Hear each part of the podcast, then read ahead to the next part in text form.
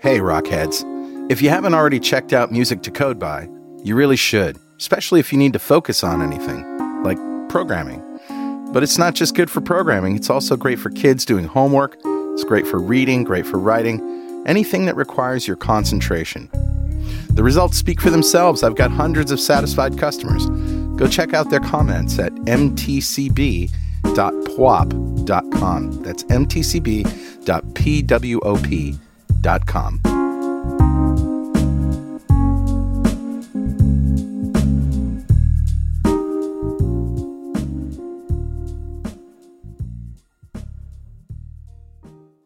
.NET Rocks, episode 1166, with guest Chris Klug.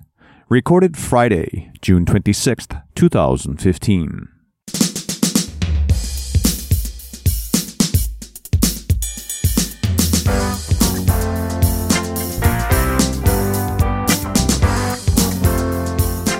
Hey, guess what? It's .NET Rocks. This is Carl Franklin. And this is Richard Campbell. We're here in our, our post NDC show. And uh, how's it going, my friend? I I got nothing to complain about, man. It's uh, crazy times, lots of work, uh, but doing some good stuff uh, with Humanitarian Toolbox, actually.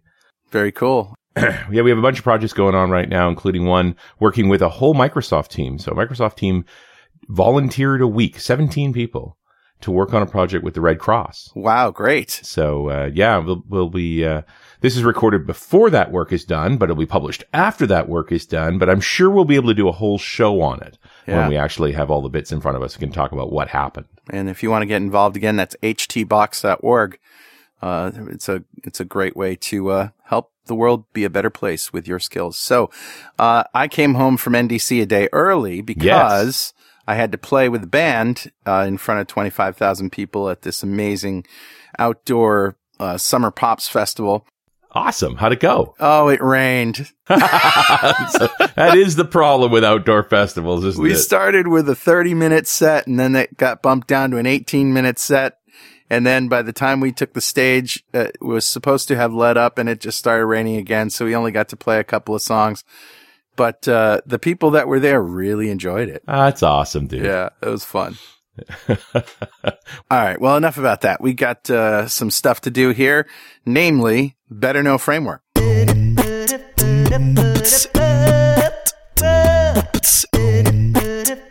All right, buddy. What do you got? Well, I don't know if you remember Spark. Spark was a sort of an IoT website that had a lot of very cool kits and projects and Yeah, things. yeah. Well, they've sort of rebranded themselves. Now they're the Particle Particle store. So if you go to store.particle.io, and I guess it's HTTPS store.particle.io, That's becoming the new way, right? Everything Yep. is HTTPS now. which is a good thing. Yep. Um, these guys have interesting kits and they're cheap. So their Wi-Fi kit is $19. Wow, that is inexpensive. Photon. Yeah. Um, they're, uh, they have another cellular development kit for 39 bucks and that's got a cell phone in it. Holy cow. Does it take a SIM? Yeah, I believe it does. I believe it even comes with a sort of a package. Yeah. So, and these, these aren't shipping yet. They're going to ship later. Right. Uh, the, the cell one is going to ship, Electron it's called, is going to ship in November. Oh, wow. And includes data charges. That's amazing. It's pretty interesting, isn't it? Yeah. And then they have the internet button, which is neat. I've always wanted an internet button. This isn't quite as simple as the internet button that I want. I want like the Staples Easy button. Right. Boom. You know, and then it sends a signal. That's what I want. Um, but this is a $49 button with LEDs on it. It's actually got four buttons in one package, but it is kind of neat. Awesome. There's some great hardware out there. People are really getting innovative. They also have a solar kit. So this is for the Electron. It's a combination solar panel and battery backup, and that's 179 bucks. I love the scale difference between the solar panel and the device you're running. Yeah, yeah, it's pretty pretty massive. Yeah. And they have a whole bunch of other things too, and antennas and good stuff. So I'm Yeah. looking forward to getting into some of these things. Wow. Prices are coming down too. Nice find, Prices dude. are coming down. And uh, so there you go, store.particle.io. Know it, learn it, love it. Who's talking to us, Richard? Grabbed a comment off of show 1094, the one we did with Uncle Bob when we talked about sort of beyond craftsmanship. That was, that was whole conversation about all the new people coming into the business and, you know, the, the ratios were so challenging to actually provide support, which spawned a massive conversation Right. in, in there. One of the largest we've ever had. And so, uh, so hard to pick and choose. There's so many good points here. And, but Dave Camp said, I do love listening to this show and agree with the overall principles of software craftsmanship, but I feel there's something missing from the discussion around this. The value of software. And by value, I mean the work that it performs. I'm a 15 year veteran and I know how to produce good software. And I know that increasing reliability of the codes helps other people be more productive too. A good test strategy with automated tests, integration tests and functional tests and some manual testing in there just to sure it feel right you know, and I know UI experts uh, need uh, to be involved because I'm not one. Yeah. And I know I need an architect to actually make the software be well designed, be able to handle load. And I know I need to set up a proper deployment pipeline so that I can deploy reliably. I know I need to have sufficient logging so I can debug issues in production. And I really should get someone else to review my code and I should be reviewing other code so that we can understand what's going on. You know, pair programming one way, but one way or the other do some code reviews. Right. The problem is, if this app's only going to be used by one person, why am I doing all this? Mm. You know, not all software is created equal. If I look true. at the list of things I had to do there, you know, we could spend a month just building a three screen app and I could have done that by myself in a day. Yep. And there are plenty of horror stories about companies who have over architected things that have, should be very simple. That's true. Yep. You have to sort of have an idea of how much change is going to happen or if change is going to happen and, uh, how big these systems are and how, you know, widespread they are. Absolutely. And, and I think it's a big factor when you talk about, but you know, good craftsmanship, one way or the other is about thinking through the right software for the right person. Sure. So I don't think it avoids craftsmanship. It's just this presumption. As soon as craftsmanship is dogma, you know, thou shalt test and go through all these different rituals and so forth. And it's for one person, you know, that's not good craftsmanship either. Hmm. So David, thanks so much for your comment. Uh, definitely we plug into your ideas. I'd love to send you a .NET Rocks mug. So it's on its way to you. And if you'd like a .NET Rocks mug, write a comment on the website at .NETRocks.com or on the social medias. We've got, uh, shows posted on Google Plus. We've got them posted on Facebook. Yep. Comment there. We'll read it. We'll send you a mug. And if you want to tweet us, I'm at Carl Franklin. He's at Rich Campbell. And uh, our ears are always on. And that brings us to our guest today. Chris Klug is an adrenaline loving software developer from Sweden. He started coding professionally at the age of 20 as a way to pay his bills until he could get into school he wanted and then became an art director.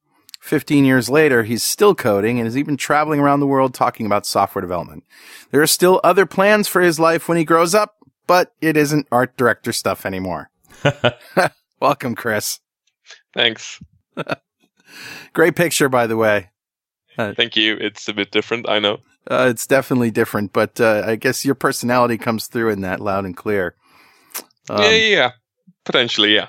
yeah. So, uh, Bob Martin, solid.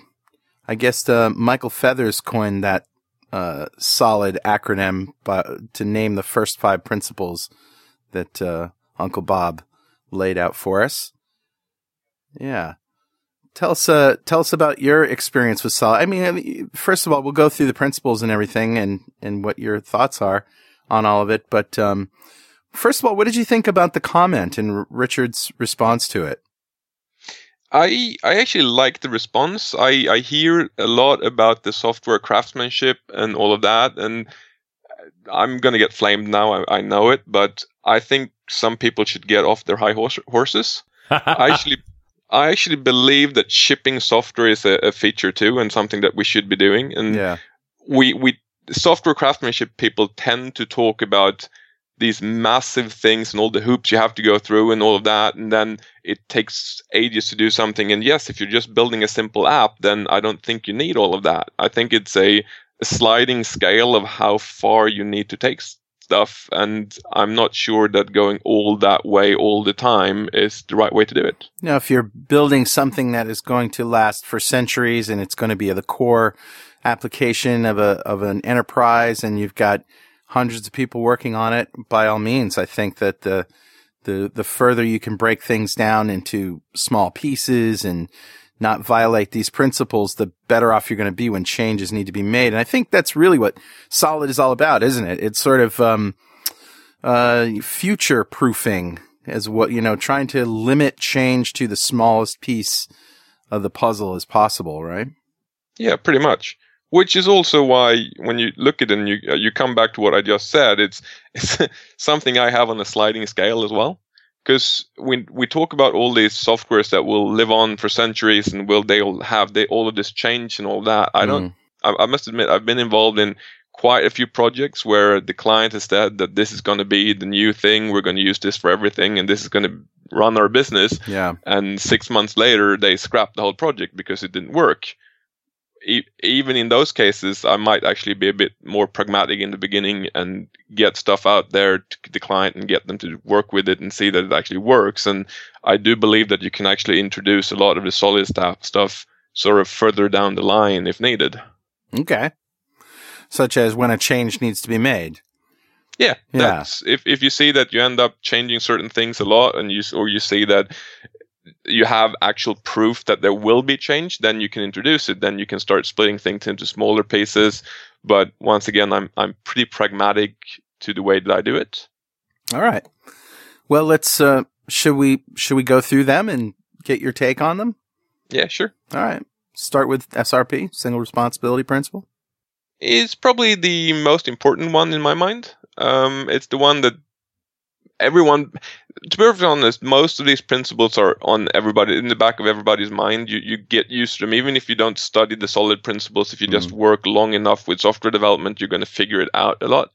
And s- the the single responsibility of basically just saying that there should be only one reason for a class to change, one one requirement that can change and, and thus cause change to a class, it, it makes sense. It means that you get smaller pieces of code and it's easier to maintain. And if something changes, if a requirement changes, it's really easy to figure out what needs to change in the software. So it's definitely one of the most important principles in there, I believe. And the idea is that every class should have just a single responsibility. And so, you know, if you think of a class that has, oh, I don't know, three, two or three methods on it, that uh, violates the principle, you know, public methods, that sort of violates the principle itself. So rather than have a single class, you take all of those individual um, responsibilities or, or methods, if you will, and you make interfaces out of them, and then you're able to just simply change one of them without changing everything. Is that pretty much a good summary? Yeah, it is. It, I guess it, it kind of takes it a bit further than the S though, because Mhm. the S doesn't actually tell you that you need to have the interfaces and composition, all of that. I think that kind of intro- is introduced a little bit later on in my Yeah, mind. Yeah. Uh, but yes, it does mean breaking it down and making sure that you get as small units as possible or reasonably small units for for uh, taking care of change. Should we set this more in the context of just talking C sharp? Like, what does this look like from a coding perspective? Um, in, from a po- coding perspective, so I, I only do C sharp, so it's pretty much the only thing I know except for JavaScript. Well, then I made a good Um, choice. yeah. um, it it just looks like anything else. You can't really look at a class and say that oh this is this is single responsibility or this is solid. It's actually easier to figure out that a class is not single responsibility because you Right. start looking at it and it you start seeing that it, it's talking to a database and it's talking to some web service and it makes changes to the to it does formatting and it does validation and it it does all of these extra things and you, you sort of see that any any little change and you have to go in and that change that class all the time. So it's easier to see where you're breaking the single responsibility than to actually know that you are single responsible. Because even if you make a class sort of very small and just does one thing you could still take it too far and actually end up breaking it into two smaller pieces and then have two different classes you need to fix just because you have one thing that changes Yeah, very good point. Uh, I'm thinking of uh, WPF, MVVM. Uh, Yep. That in that kind of scenario, you have a view model that is by definition multi uh, responsibility. That Isn't is it? by definition a, a massive sort of break from single responsibility in my mind. Yeah. because it, it kind of yes as you say it often does a lot of things. It communicates with some, some web service or whatever and it does some formatting for you and it does validation. It's definitely a break from single responsibility and it's it's generally a break from solid but i don't think there's any other way of doing it. Well, I mean, you know, the this I guess the implied way to do it is to take a view model and every single thing that it does, you build a class for and then build an interface for and implement the interface. And that seems to me to be a l- real overkill. I completely agree.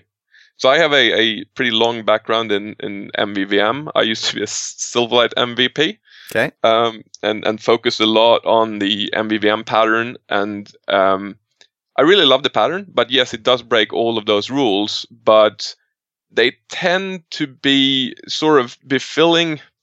It's kind of single responsibility in the way that it's responsible for managing whatever goes into the view Yeah. on the other hand, it does do a lot of things, yes, but if you start looking at what can change for you to have to change your, well, it would be changing at something in the view. So depending on how far you take the single responsibility, it's probably a break, but it's it still does one thing. And um, I, I, the only difference when something changes is that you change a large view model instead of changing one little, you know, uh, ancillary class that hangs off the view model. Yeah. Either which- way, you're making a change. And I guess the, the implication is that if you change one little class that does one little thing, you have less chance of messing up the other code in the view model. Very true. Yeah, but but you know, then again, I've been programming for what 20, 30 years, and I just don't do that. Me neither. And it's you come back to the pragmatic thing. If if you build your view models and start breaking them into smaller bits and pieces, it becomes a hassle to maintain that piece of software. So to me, it's just a matter of biting the bullet. I will still break down my view models into like smaller pieces and have some composition going on if Right. it becomes really big and complicated. So I'll break it down into parts of the UI and and maybe even use in WPF something with like Prism and and um, multiple view models and uh, messaging and things like that to actually get it as single responsibility as possible. But once again, I'm I'm probably over pragmatic in just I'll do a view model if it becomes tedious to maintain it in the future. I'll break it apart later on. Okay, and here's another here's another thought. Do you think that um, these th- well, the single responsibility principle uh, probably helps more when you have a dynamic language where you're uh, you're less uh, dependent on the compiler to tell you what's wrong, and more dependent on tests? Yes, I think so. I, I actually I started l- reading the uh, refactoring book that it, um, somebody wrote. I can't. Uh, Martin is it Martin Fowler who wrote it?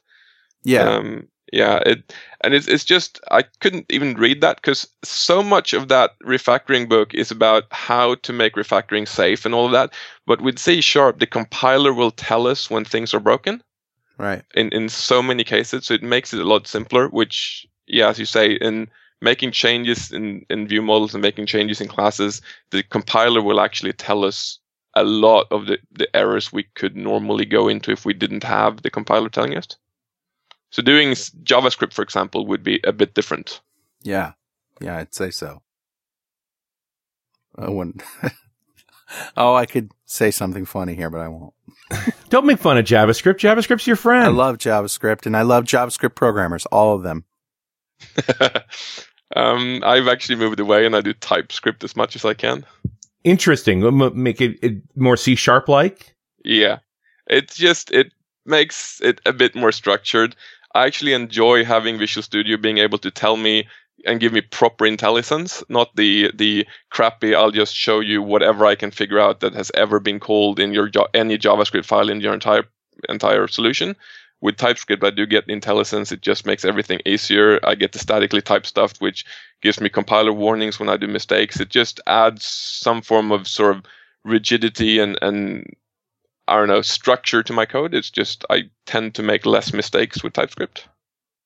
Yeah, well, I think it's also a mindset, right? That we we think the whole point about statically typed is let me know when I mess up my typing. Yeah, that's what I want to know. Exactly. And I like that a lot. And, and you know, it's it's a it gets back to this way of thinking that this is how I think about programming, and this is what I expect my tools to support me on.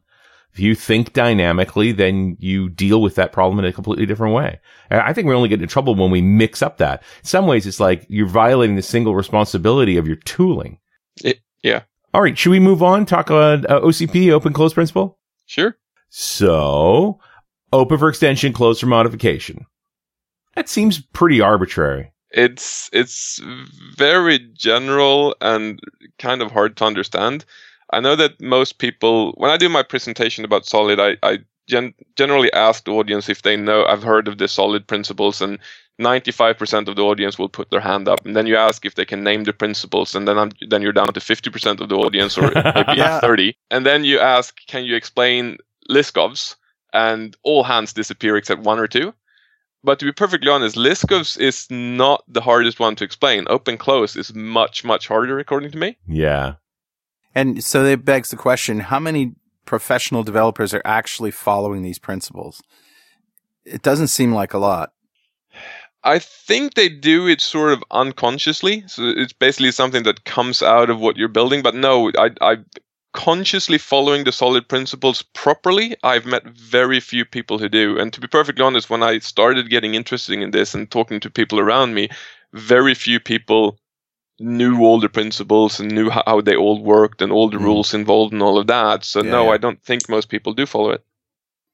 All right. So the, so for OCP, the open close principle, as Richard said, uh, class should be open for extension, but closed for modification software, not just a class, but open for extension, but closed for modification. In other words, if you have a, a login method and that method now needs to change, you now have a login to method. Uh, yeah, that's exactly how my code looks. login one, login two, login three, right. super login, and another awesome login. And now you have another problem. Which one do I call? yeah, I would potentially make it a little bit bigger than the, the the login method and basically say look at the class that has the login method. Yeah, yeah. And when you need to make your change, you inherit that class and you yeah, override the login method. Yeah, of course. I'm being facetious. So let's yeah. let's find let's find a really good example where n- violating this principle would be bad. Well, I think the the it's hard to come up with a specific case for it, but I guess the the general idea behind the open close principle is if you make it so that you go in and change the code. So you, you say that you want to change the login function. If you go in and modify the function and you put that into production, you might actually break something because you introduce new new bugs to it or new code. If you inherit it and make changes to it, and your base class is written in the prop, in the correct way, in the OCP way, you're not supposed to be able to make modifications in a way that you break existing things, I guess. Sure. Uh, and that's a lot easier said than done. Yeah, I bet. Um, Especially when you just said we tend to follow these things by reflex. There's the reflex that you have. You know when you're going in to modify uh, a method that you know other people are depending on, not to break it for them right? Pretty you much, maybe yeah. add optional parameters, you maybe add some new functionality, but it doesn't affect the existing workflow should continue to function. Right. Well, it kind of makes it interesting as well if you start looking at this and then you start looking at uh, running unit tests. Yeah. So you, you run all of these unit tests to make sure that you don't break anything and, and making sure that the code works in the way that it should. And then you can have it for regression testing if you go in and change things if you start following the open close principle and don't modify your code, it's actually quite neat that you can more or less run your tests as you build the class. And then once the class is within air quotes done and you put it into production, you can actually turn off all those tests because you should never be in there and making changes to it. Right. Should being the operative word. yeah, yeah, yeah. I'm, I'm, I'm definitely saying should, but yeah. if, if you strictly follow open close principle, that should be the case. And then right. whenever you need to make a change, you'll inherit that and create a new class, and then you'll add tests to that class, making sure that, that those new features work in the way that they should. And, and this is one of the troubles I think we get into with OCP is a lot of us are just avoiding inheritance now because it creates a whole other set of problems. It it does, and that's also where you you sort of look at OCP. It's like you can still you could. You can make changes using dependency injection instead or dependency inversion. Yep. That's one way of adhering to OCP while still being able to modify or make changes to the implementation by sending in other dependencies that do other things. Mm. And also, if you start looking at OCP, you, have got that idea of um, Meyer's versus polymorphic, where right. the Meyer version says we should have a class and then we inherit that class when we need to make changes, which says we'll start from an implementation and we'll inherit the functionality, uh, but potentially modify the interface. Yeah. Whereas polymorphic, which I assume uh, I think is more prevalent today, says we'll do an interface or an abstract base class and we'll implement inher- inherit or implement from that, mm-hmm. which means that we'll bring the interface with us, but the implementation will change. So there are two different ways, and I I rarely go with Meyer and use classes and inherit classes and all of that. Whenever I've got anything that I need to make changes to, it just seems a lot easier going with interfaces, and I guess interfaces is what most people are using today. You know, it was in, it's an interesting observation that I made that when because I was among the first people that trained others on .NET and when it came out first, I was part of a company called Deep Training, and we had a contract to go do a roadshow for Microsoft all over the country in the U.S. Uh, teaching .NET, and and especially even before then with with uh, object oriented Visual Basic, there was this idea that we taught OO, uh, you know, with customer objects or or you know to model the real world. Like it was all about the models, right? we have fruit and then an orange is a fruit. So orange inherits from fruit. And, you know, the inheritance model was really played up is what I'm trying to get at. And probably because inside the dot .NET framework, there's a lot of inheritance. And if you're building up a framework, you know, the, you, you will have a lot more base classes and a lot of, a lot of things. But if you're building a model of your business or a model of a billing system or, uh, or, you know, a business layer, you're not necessarily going to use all of that inheritance. And it, it really comes back to bite you. And I've seen many projects, and I, I did see many projects in the early 2000s just completely blow up because they over architected uh, using OO and uh, found out that their their models broke down. I completely agree. I think the the OO stuff is good, but we're kind of using it in a slightly different way today than than people used to do. Definitely. And, and as you say, the the I, I, guess the classical example I've always heard is the the car, and the car has doors, which and and you can inherit car into sports car and all of that. And to be perfectly honest, as you say, it doesn't really work. Trying to model the real world in software is not really working out according to me which is why yes you do get up less base classes and things like that. And i'm guilty of that. I taught in my vb masterclass i taught object oriented programming to um, to vb programmers who hadn't done objects. And that's what i used because it was an easy to understand model of how inheritance works and how collections work and all of that stuff. But absolutely true. It doesn't it doesn't work in the real world. Well then we get into this composability approach right? Rather than it's the inheritance mechanism that's kind of a problem here. Right. So why not just compose together the thing that you actually need, right? I think, I think the MEF and a bunch of other extensibility approaches, which I think still works within the open close principle. It does. And it, that's exactly what happened, Richard, is in, you know, if you listen to the early shows of .NET Rocks around 2002, 2003, we began to get away from inheritance and start talking about composition and encapsulation. Yeah, I completely agree. I think that's the way it it kind of turns into being that because with all the with all the solid principles, if you start following them, them strictly and don't do composability or composing things and, and combining objects, you end up with these massive hierarchies of, of or tree structures of inheritance, and it becomes really brittle and hard to work with. So basically, from a self-preservation point of view, you probably end up doing composition over inheritance because you realize that inheritance is just not going to work in the long run. Right. Hey, uh, Richard, Yeah, buddy. guess what time it is? Uh, must be that happy time again. Yeah, it's time to introduce a new principle. It's the zero responsibility principle. Write no code at all. It's a hardware problem. That makes the acronym ZOLID. Solid. Nice. I like it. Yeah. Actually, it's time to give away a DXperience subscription from Developer Express to one lucky member of the .NET Rocks fan club. But first, become a UI superhero with DevExpress UI controls and libraries and deliver elegant .NET solutions that address customer needs today and leverage your existing knowledge to build next generation touch-enabled solutions for tomorrow. Whether it's an office-inspired application or a data-centric analytics dashboard, DevExpress Universal ships with everything you'll need to build your best without limits or compromise. Learn more and download your free 30-day trial at devexpress.com slash superhero. All right, buddy. Who's our winner? Today's winner is Heinrich Edwards from Orebro, Sweden. Congratulations, Heinrich. Did I say oh, that? another Swede. That's yeah. awesome. Did I say that There you right? go. Orebro? Uh, Örebro. All right. Uh, you won't be able to pronounce that because you're not Swedish. No, I'm part Swedish, but Not that part. I'm also part stupid, so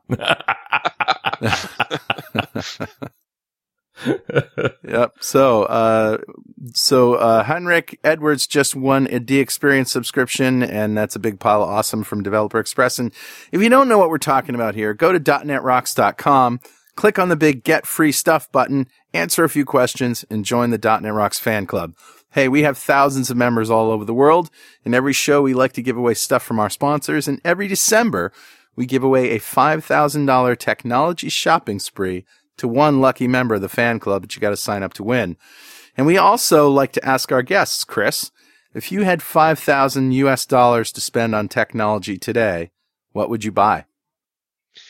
I would probably, this is not quite the kind of tech I work with, but I would probably go and get another quadrocopter or another octocopter or hexacopter with for um, an- aerial photography. Another octocopter? How many do you have? Uh, it's not, I, I've got a quad, a Okay. quadrocopter with a, uh, for aerial photography with a gimbal thingy that films HD. Um, Oh. So I do aerial photography stuff, which is really neat. Do you like it? Uh, I love it. Yeah. It's um, it's almost too simple to fly it though. I mm-hmm. I fly single rotor helicopters as well. So, Oh, wow. but it was it's an interesting way to see things from a different view, and um, it's kind of it started out last year. I got one uh, to try it out and see how it works, and it, I I enjoy flying around. It's the videos I'm producing are pretty much crap to be perfectly honest, but I'm, I'm I'm I'm learning, and um, the the cool thing is even though they're crap, it's actually kind of awesome just to see a video of your own city or whatever from 100 meters up in there. Yeah. What everybody mm. does is they circle it around their house, right? You know, or Yep. your apartment or your town. Yeah, if you did that in my place, you'd be attacked by ravens and you'd never see your copter again. Um, officially, I have not done that in my town either because I just got a map that says it's illegal to fly in Stockholm City. Uh, so. I have I have not filmed anything around here. So Sweden is apparently a very uh, pacifistic country, but uh, in America, if you fly if you fly in your neighbor's yard, they have the right to shoot it down.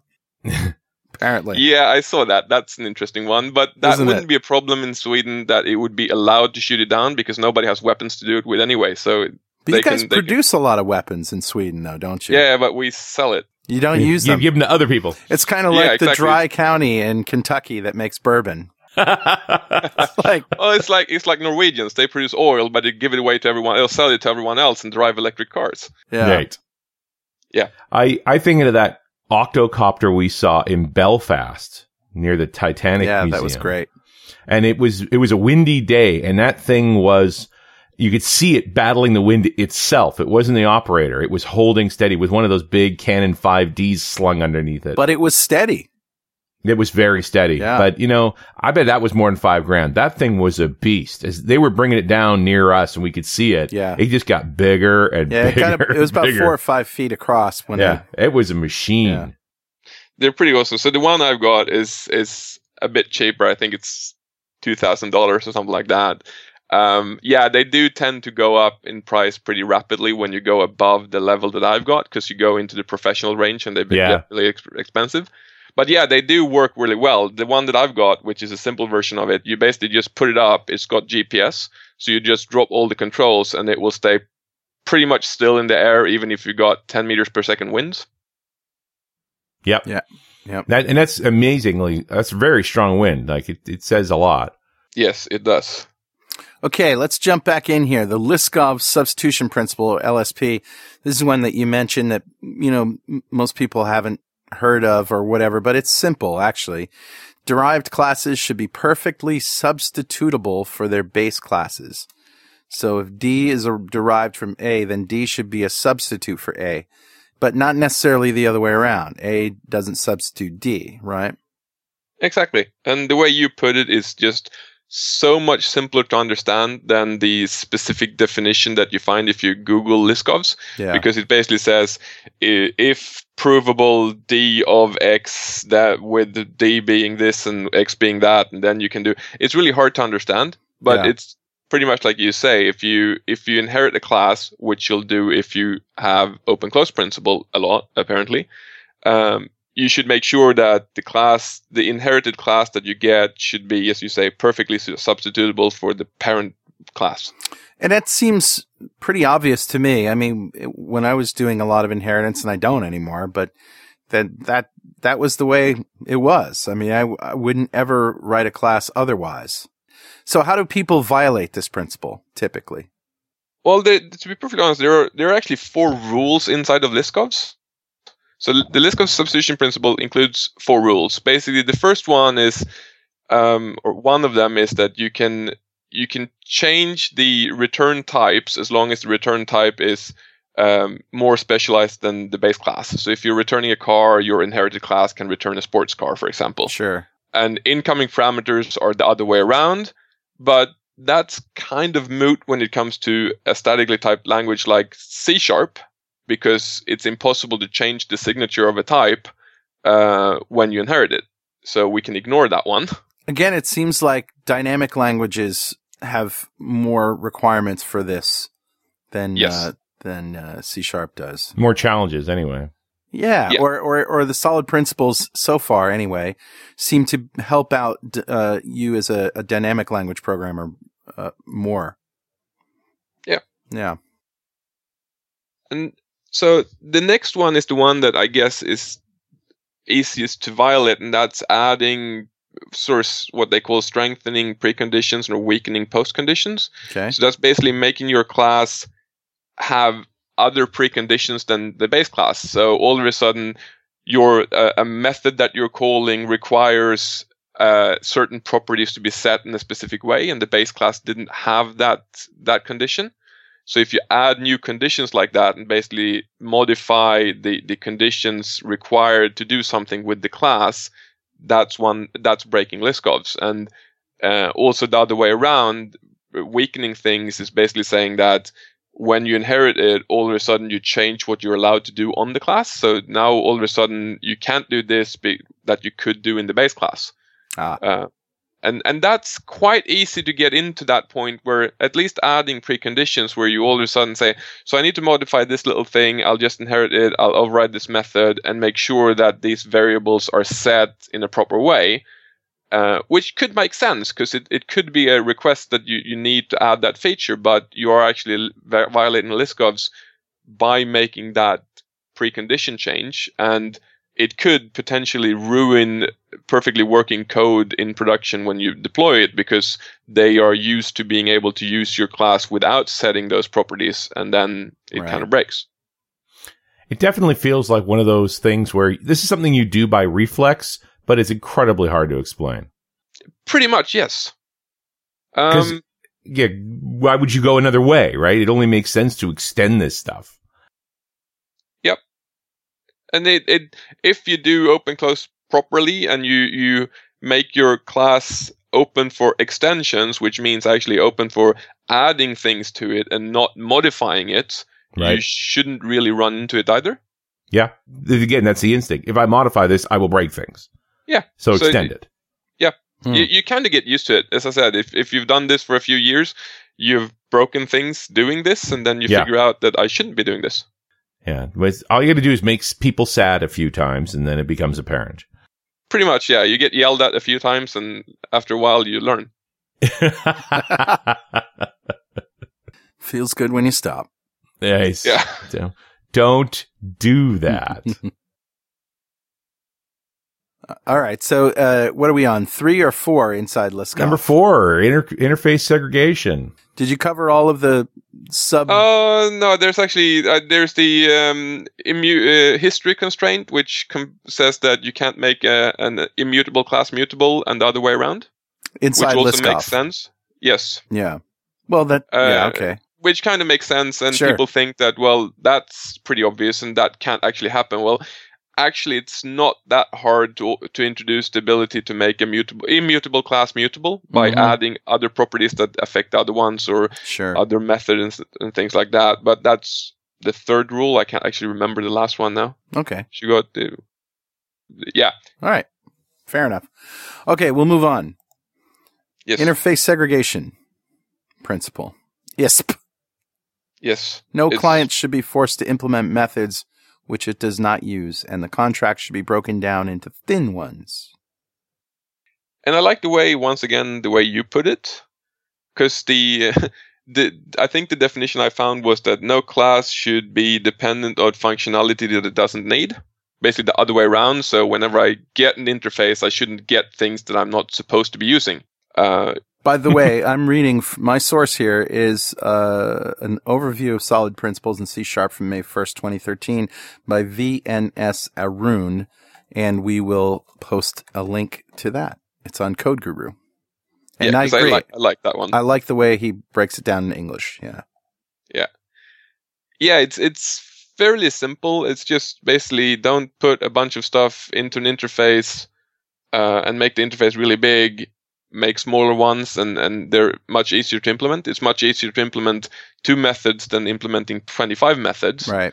Uh, and it, it basically makes it easier to implement, and it also makes it more fine grained what you give give the the uh, client access to. Yeah. On the other hand, I hate that argument. I have to say that. like, I, I keep hearing the well, I don't want to give the client too much the the code that's using this interface access to too much stuff. It might do the wrong thing. It's like who is writing your code? Because at our company, I write the code, or my my colleagues write the code. We don't have little gnomes that come out at night and write code on our computers and and misuse our interfaces. You know, it, th- this, this reminds me of uh, when Flash, not Flash, when the first version of Silverlight came out, and Rory Blythe, who was the co-host, then called it. It's basically a wrapper around not implemented exception. I've heard that about the uh, micro framework as well. So, but I'm I, I'm thinking, you know, is that what we do? Is this how we uh, all these things that we're not implementing, throwing not implemented exceptions?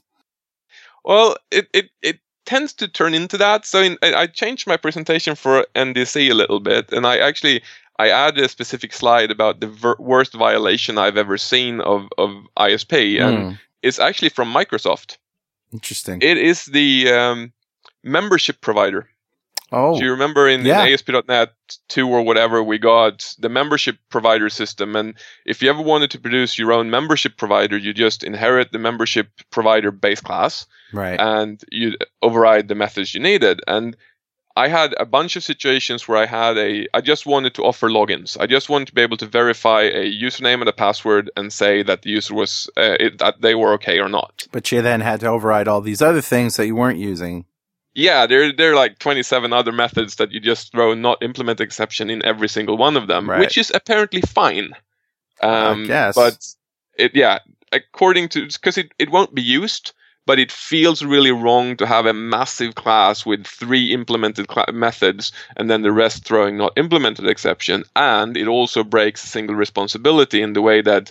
Not only does it validate username and password, it also makes it possible to get users by ID and by username and by email, and it was possible to. It should validate uh, password complexity and um, locking you out with too many uh, failed attempts and things like Right. that. So it had all of these things in there. And it also comes with a whole list of things that you can't do, which, Yes. you know, just a thou shalt not is, uh, sometimes that works and you know, sometimes it doesn't. yeah. yes, know the, the obvious the obvious solution to that, if we look at ISP, would have been let's break it down so we have one interface for authentication users. Let's have one interface for managing password uh, complexity and have one interface. So you'd have all of these small interfaces. And when I needed to offer the ability to log in using a custom backend, I would just implement that validate user thingy. And if I then wanted to offer them the ability to update the user information, which is also part of the membership provider, I would have another interface for that. It would have been a, a bit of a hassle to configure it all because it was all that web config configuration stuff, but it would have made sense. Right. I still feel like this is just like, yeah, I guess as an experienced developer, this is what you would do. But it's nice to have it written out and, and an argument by a bunch of sh- very experienced folks so that when you're talking to someone who's built some software that's violating this stuff, it's like, look, there's a consensus here that this is a mistake. But I think even even further than that, when you see problems, you can trace them back to a violation of one of these principles, and I, and therefore you can start fixing things in the right way. But you guys are uh, assuming that that all developers are smart enough to realize that. Yeah. I Wow, just I I, just had a discussion online uh, that I just I, I left the discussion because it annoyed me. But they started talking about Liskovs, and they were talking about you know the the the example that everyone does about Liskov is uh, a, a square is not a rectangle because the square introduces preconditions about it having both the width and height being the same, while a rectangle can have them differently Mm-hmm. and that's one of the the obvious examples that everyone takes when talking to, about Liskov. And then the discussion goes in, and they start talking about that. And there's a whole bunch of developers going that no, that's not a violation of Liskovs. So even if we have a consensus that there's one way of doing it, there's always a bunch of developers that will say, no, no, I know better. Yeah, we have a problem in the real world with labeling things too, don't we? Yeah. Yeah. Yeah. We get sort of hung up on that. You also get into this battle where an example simple enough to understand is usually one that didn't need to adhere to the principle that badly anyway. Interesting, especially since we have, you know, getting to your rectangle square thing, we have a class, many classes in the framework called rectangle or rect, you know? And Yes. guess what? You can make all sides equal. Yeah. You do not need another class to make four equal sides. No, and it it kind of comes back to the the OO talk we had previously. It's like we try to add all of these things from the real world into code, and as you say, a rectangle in code, if we just make it with the same side and hi- uh, width and height, it will be a square. We don't necessarily need a specific class for it, I guess. And if you did have a specific class for it, how silly would it be to use? Because Yeah. it's so constrained. I completely agree. Yeah. All right. Shall we get into uh, dependency inversion principle? I mean, this basically inversion of control is something that we have talked about many times on the show, and it's a standard practice among software developers. Yeah, it's probably my one of my favorite ones. It's it's I guess Ninject. I, I do for some reason go for Ninject. There there are other containers I know, but it's one of the first thing I put into most of my projects because it just makes a lot things a lot simpler. And I guess most of us have figured out that IOC containers and dependency inversion and dependency injection are great ways of, of building our software and making it really flexible and, and changeable. Right. Right. Um, and and it, it's hard to explain once in a while why it's so awesome because the general one you get is oh it's awesome I'll abstract away my database and I'll have a I database interface and I'll d- put that into my IOC container and then in the future when we switch out Microsoft SQL Server for Oracle we can just make change that little class and it will just work. That happens very rarely. Yes. Yeah. Uh, it doesn't matter at all. No, and it's but then you start looking at other things. And I, I actually have built a piece of software that made it so obvious that this was the way to go. I built a little kiosk for an application for a client in, in New Zealand. Uh, and it's a little kiosk they put on a bar, uh, and it's got a little touchscreen. It's got a camera, a webcam, a coin mech thingy to pay for things. It's got a little printer. It's got all of these hardware things that I don't have access to. I don't have a full rig at home. But using this, I have a version of all of these, like a, a driver for all of these hardware things for their kiosk. But then I can just go in and put in another config, and all of a sudden I have sp- uh, spoofed all of that hardware and made little mocks out of it, and I can sit around and deploy with it, play with it, and make changes to the the other parts of the software without needing all of that hardware. And I've even put all of the configuration into external XML files, so it means hmm. that when the client came back and said we need another camera because Canon has stopped producing the one we used to work with, I can sit here in Stockholm and write a new implementation of the iCamera interface that works with the new camera. Right. And I can send it down to them and then say, just change this little config row in your web com- or in your application config file, and all of a sudden you can use your new new camera. And they don't need to have different builds for different camera setups and everything. It's just really easy for them to make the switch. And it wouldn't have been possible without using DI. And I, I got to tell you that one of the best explanations of IOC and why it is needed was done seven years ago on .NET Rocks show 362 with James Kovacs. So if you really want to follow the logic from its, you know, initial Im- inception, check that show out. It was, don't you agree, Richard? Yeah, that was a great show. Yeah. And it's just amazing that it was seven years ago. I mean, we've talked about DI a lot. Yeah. It, it, it almost seems like become the norm now. I mean, seven years ago, that was a pretty far out idea, mm-hmm. but you know, making sustainable software means tolerating these kinds of changes and just, just makes it natural. Especially it's always like that. Especially if you do any kind of testing or mocking. Well, isn't that where it started? It, you know, it started with how to make it easier to test. And then it suddenly it's like, actually, this makes it really tolerant to change. It's actually quite interesting how it's slowly really making itself into Microsoft's own stuff as well. So yeah. in MVC, it was bolted on afterwards in a, a, service locator kind of fashion, and it was it felt almost bolted on in uh, Web API as well. But now with ASP.NET 5, uh, DI is is in the foundation. I, I, I got even I got a little bit surprised that even when you're doing OWIN, when you have your startup class, you can actually DI interfaces into your startup class, which is pretty much one of the first things that actually run in your application. Yeah.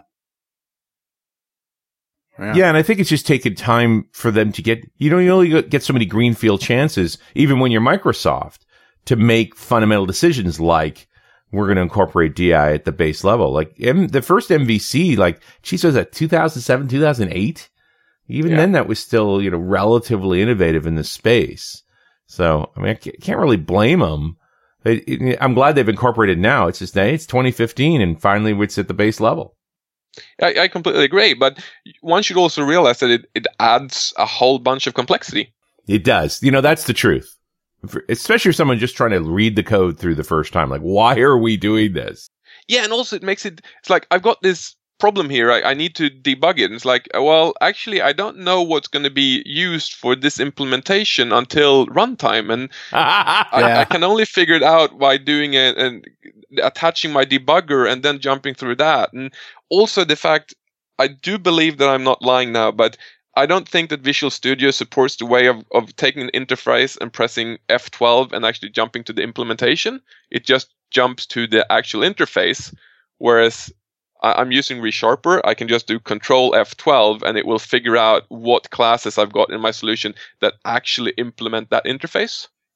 Because uh, that's right. one of the things as well. Once you start jumping around your code and you're using parts of the solid principles and there are like 1500 different interfaces and abstractions and it's like an peeling an onion trying to figure out what's going wrong.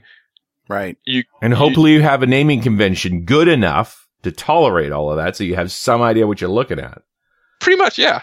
But it gets complicated it does definitely get complicated and it gets really hard to figure out what you're doing but i do believe that that complexity is outweighed by the, the benefits you get from it. But once again, you need to kind of come back to the pragmatic approach of how far do I take this? Do I really need to add an extra layer of abstraction here? Or can I suffice without doing it uh, and things like that? Because it does get complicated. And I do believe, to be perfectly honest, that ASP.NET 5 with the new the new stuff uh, will be a handful for a lot of .NET developers out there to get their head around because it's just so different from all the stuff we've had so far. So, uh, tell me something. This is a, a, new question I want to start asking people. What, without naming names, what's the biggest horror show you've ever seen in terms of uh, related to the solid principles? um, I I haven't seen that much. I've I've unfortunately seen that some of the applications I've built trying to follow this, and then it's been passed on to someone else, and you get had it back, and they've completely misunderstood dependency injection and interfaces, and it's just screwed up. But I must say, from a horror story, the the worst thing I've ever heard, I haven't actually seen the code, but it's with a client I kind of know. Uh, they have a constructor with 700 lines of code or something like that inside oh, of it. man. Ah, woo. And that's when you sort of go, um, how did we get here? Yeah, well, it's it's actually it's built by someone else who's I don't think is in the company anymore. But anything built by that person, you you sort of go, um, yeah. So this is built by X and Y, so it might be a bit complicated. Was it a per perchance a COBOL programmer? I don't actually know. I it might have been. I don't think so though. Okay, just wondering. Got to thing yeah. against COBOL programmers? No, no, no. It's just the sort of a non-object oriented, top-down. You know, call uh, yeah. make a routine called "do everything," and uh, it's a typical yeah, the, kind of t- typical God class. Yeah, right. But re- generally, they're not at, le- at least not in the constructor. Yeah. The constructor is like the, the worst place in my world to put. I try not to put anything but really really simple like initialization of variables in there and then if i need to do other stuff then have an initialize method or whatever just right. don't do it in the constructor because initializing a new object should not take time well you think about it, it somebody who's first learning object oriented programming what's the first thing they learn constructors so yes. this guy obviously stopped there uh, yeah, that's one way of putting hey, it. Hey, there's yeah. a place to put some code. Put it there. Yeah, I mean, right. my, my application is awesome. I just create this one object, I run the constructor, and I'm done. That's right. Just create it. And I'm done. Hey, uh, Chris, man, it's been great having you on the show. It's been great being here. It's been awesome talking to you guys. I'm sure we'll see you again in Norway next year. Probably, or potentially somewhere else. I tend to pop up at conferences around the world. I'm also going to try to get to some conferences in the US uh, in the future. Well, do that and look us up. All right, we'll see you next time, dear listener, on .NET Rocks.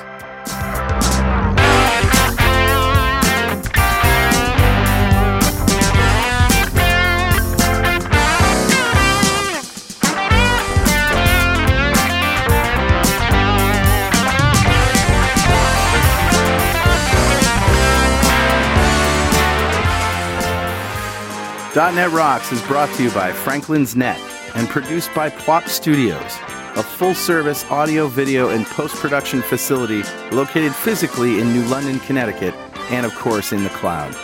Online at pwop.com. Visit our website at dotnetrocks.com for RSS feeds, downloads, mobile apps, comments, and access to the full archives going back to show number one, recorded in September 2002. And make sure you check out our sponsors, they keep us in business. Now go write some code. See you next time.